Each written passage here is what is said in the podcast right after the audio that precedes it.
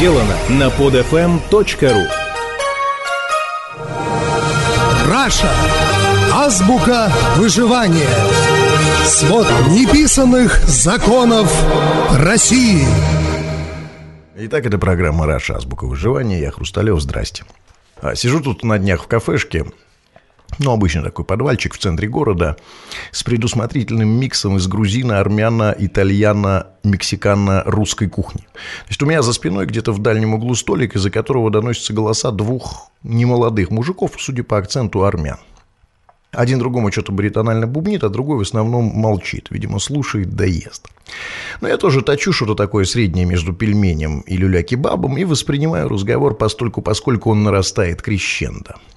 Слушай, как надоели эти узбеки, гудит баритон-армянин, выказывая самую лютую из всех ксенофобий, а именно ненависть армян к азиатам. Сколько их развелось, слушай, не проехать, не пройти, железной руки на них нет. Ну, второй бурчит там что-то в ответ невнятное, видимо, глотает и одобряет.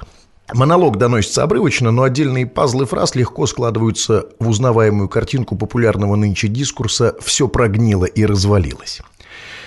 Значит, докладчик настроен явно протестно и даже, видимо, готов устроить за своим столиком небольшую болотную. Почти что без точек и запятых. Баритон гвоздит к позорному столбу взяточников-гаишников. Жжет глаголом дармоедов-чиновников.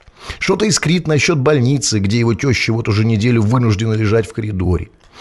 Клеймит не ность коммунальных тарифов, вопиет о тотальном нравственном разложении и так далее, и так далее. Ну, в общем, обычное такое кухонное говнометание, любимый жанр людей made in USSR. Ну, я отключаюсь от скучного этого говнолога и полностью сосредотачиваюсь на своем пельмень-кебабе. Ну, жру, в общем. Но вдруг разговор-митинг принимает неожиданно интересный поворот. Значит, перескочив через первый русский вопрос «Кто виноват?», баритон неожиданно переходит ко второму «Что делать?». Вдруг неожиданно заговорили о выборах. «В этот раз обязательно пойду голосовать», – заявляет баритон. Я на секундочку перестаю шевелить челюстью и навостряю уши. Интересно узнать, за кого. И, предвосхищая продолжение монолога, быстро начинаю кумекать. Ну, очевидно, что голосовать этот самый застольный оппозиционер будет протестно. Ну, то есть точно не за главного кандидата. Ну а как еще может голосовать человек, который только что за 12 минут в пух и прах разнес всю систему, которую Путин выстраивал 12 лет?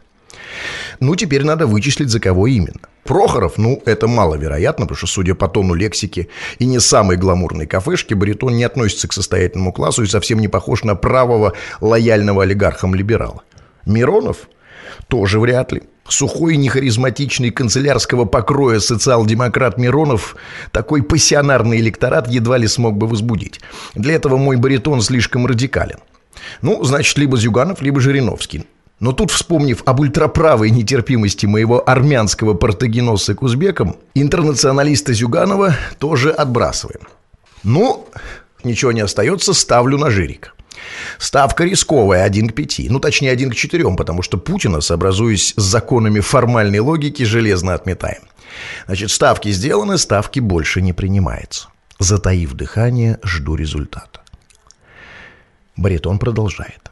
Я вообще-то голосовал всего один раз в жизни, в 2004 году, за Путина. А вот сейчас снова придется идти, потому что надо в этот момент я полностью становлюсь моим левым ухом и даже немного, насколько позволяет приличие, оборачиваюсь к столику за спиной. Только бы не пропустить драматическую развязку. Ведь дико интересно узнать, как за 8 лет человек поменял свои убеждения. Какую альтернативу простой русский армянин углядел априорно безальтернативному Владимиру Владимировичу? А сейчас снова придется идти, потому что надо кончать с этим беспределом. Ну точно, Жирик, думаю я, и уже мысленно начинаю себе аплодировать. Во какой я умный, угадал. И тут громом среди ясного неба раздается правильный ответ. Сейчас как никогда надо поддержать Путина. Только он сможет покончить с этим бардаком. Черные и красные, четные и нечетные пролетают, выпадает зеро. Пролетают логика и разум, пролетают рассудок и здравый смысл. Какие тут вбросы, какие тут фальсификации. Никаким фальсификатором такого и не снилось. Сфальсифицированы не бумажки, сфальсифицированы мозги. И 4 марта мы все сделаем свой добровольный, бессознательно темный, мистическо-иррациональный, рабско-крестьянский выбор. Страна достойна своего правителя. Да здравствует Владимир Владимирович Путин. Это программа «Раша. Азбука выживания». Я Хрусталев. Пока. Скачать другие выпуски этой программы и оставить комментарии вы можете на podfm.ru.